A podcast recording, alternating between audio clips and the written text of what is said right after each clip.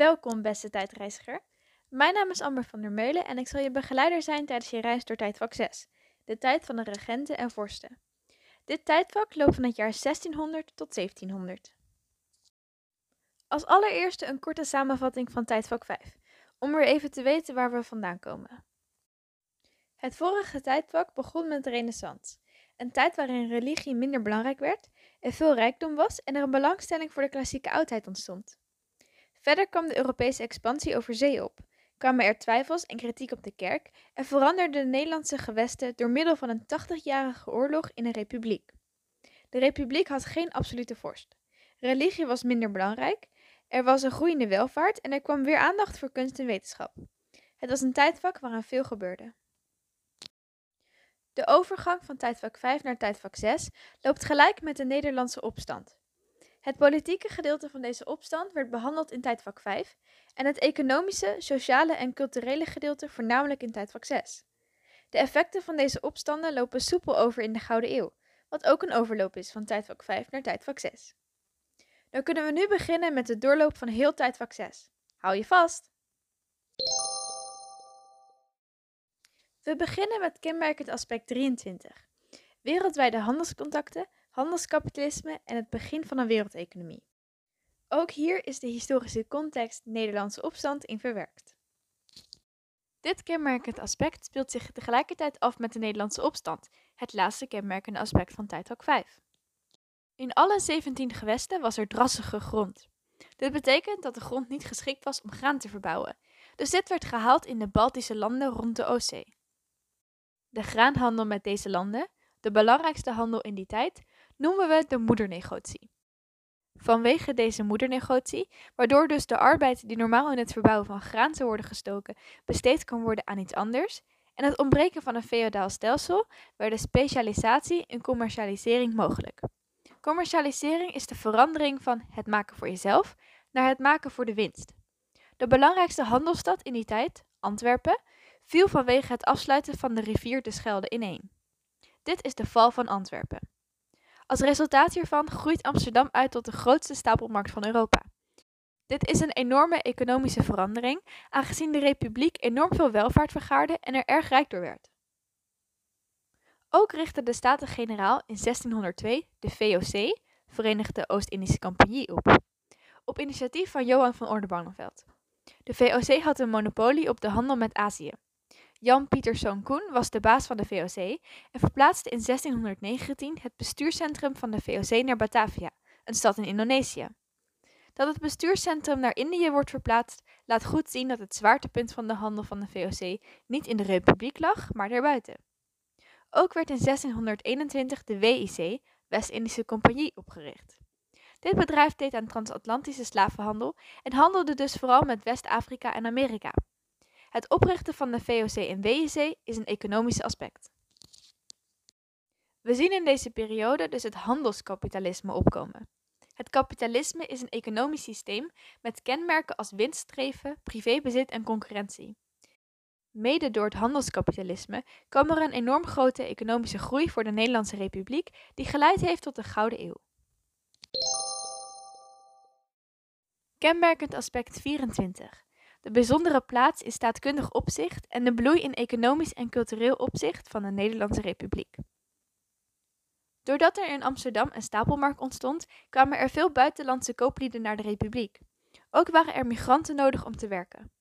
Stadsbestuurders gaven buitenlandse kooplieden goede faciliteiten, waaronder relatieve religieuze vrijheden. Een goed voorbeeld hiervan is het ontstaan van de Portugees-Israëlitische gemeenschap in Amsterdam in 1639. De Portugese Joden leverden met hun handelscontacten met de landen rond de Middellandse Zee een belangrijke economische bijdrage aan de Gouden Eeuw, dus mochten ze een synagoge bouwen. Dit is een culturele verandering. Op politiek gebied bestond de republiek uit zeven gewesten, ieder met een eigen bestuur, een eigen rechtspraak en vrijheid om godsdienst zelf te bepalen. Zaken die met z'n allen besloten moesten worden, ze waren immers wel een republiek, deden ze in de Staten-Generaal. Ze besloten hier over defensie, buitenlands beleid en bestuur van de generaliteitslanden. De raadspensionaris, Johan van Oldenbarneveld, was de vertegenwoordiger van Holland en een belangrijkste persoon binnen de Staten-Generaal. Op economisch gebied is er een enorme welvaart. Dit komt door de handel en zeevaart, nijverheid, landbouw en de stapelmarkt van Amsterdam. Ook was er een enorme culturele groei. De schilderkunst groeide doordat schilders opdracht kregen vanwege de hoge welvaart. Ook de literatuur en wetenschap groeiden erg. Er kwam geen godsdienstvrijheid, maar gewetensvrijheid. Er werd niemand vervolgd voor geloof, maar niet elk geloof had dezelfde rechten. Dan nu kenmerkend aspect 25. Het streven van vorsten naar absolute macht. De vorsten in deze tijd streefden naar de absolute macht. Dit is een staatsvorm waarbij de koning alle macht heeft en alleen aan God verantwoording hoeft af te leggen. Naar andere personen hoeft hij niet te luisteren. Iedereen luisterde naar de vorst omdat hij het zogenaamde droit devant had, het goddelijke recht om als absoluut vorst te regeren. Als je tegen de vorst in zou gaan, zou je ook tegen God ingaan. Het verlangen van vorsten naar absolute macht is een politieke verandering. Een voorbeeld van zo'n absolute vorst is Lodewijk XIV, de zonnekoning. Hij zorgde bijvoorbeeld voor onafhankelijkheid van de adel door zelf ministers aan te stellen en de afschaffing van godsdienstvrijheid door alleen het katholicisme toe te staan. En als laatste kenmerkend aspect 26, de wetenschappelijke revolutie. De wetenschappelijke revolutie speelde af in de 17e eeuw en kwam voort uit een nieuwe onderzoekende houding jegens de wetenschap. In de wetenschappelijke revolutie werd er iets aan de principes van het humanisme, de kritische houding en nieuwsgierigheid, toegevoegd. De toevoeging is de systematische beoefening, welke bestaat uit observatie, experimenteren en logisch nadenken. Deze combinatie zorgde voor de wetenschappelijke revolutie. De revolutie werd gestimuleerd door nieuwe instrumenten, wetenschappelijke tijdschriften waar je kennis uit kon vergaren en wetenschappelijke academies, waar de beste wetenschappers samen nieuwe ontdekkingen deden. Eerder in de geschiedenis mocht er niet tegen de Bijbel ingegaan worden. Wat veranderde met de wetenschappelijke revolutie, waarin werd geconcludeerd dat God de aarde met natuurwetten had gemaakt. Er werd niet gezegd dat God helemaal niet bestond. Deze nieuwe visie op wetenschap en het willen verklaren zonder religie is een culturele verandering. Om nog even de grote lijnen van het complete tijdvak op een rijtje te krijgen, zullen we de grootste veranderingen nog even doorspreken.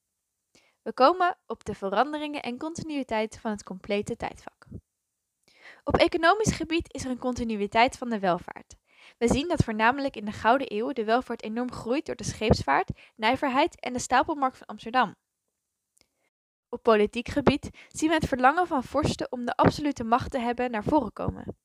Dit is iets wat al veel eerder in de geschiedenis is voorgekomen, maar in deze periode komt het erg prominent naar voren.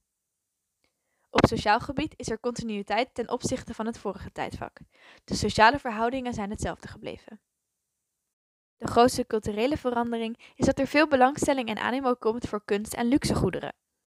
Door de opbloei van de Gouden Eeuw is er genoeg geld voor het laten maken van schilderijen en andere kunst en voor het vergaren van luxegoederen. Een andere culturele verandering is een nieuwe visie op wetenschap. Er ontwikkelde een nieuwe systematische beoefening voor onderzoek doen en er werd gestreefd naar het verklaren zonder religie. Dan was dit de podcastaflevering over tijdvak 6. Bedankt voor het luisteren en tot in tijdvak 7.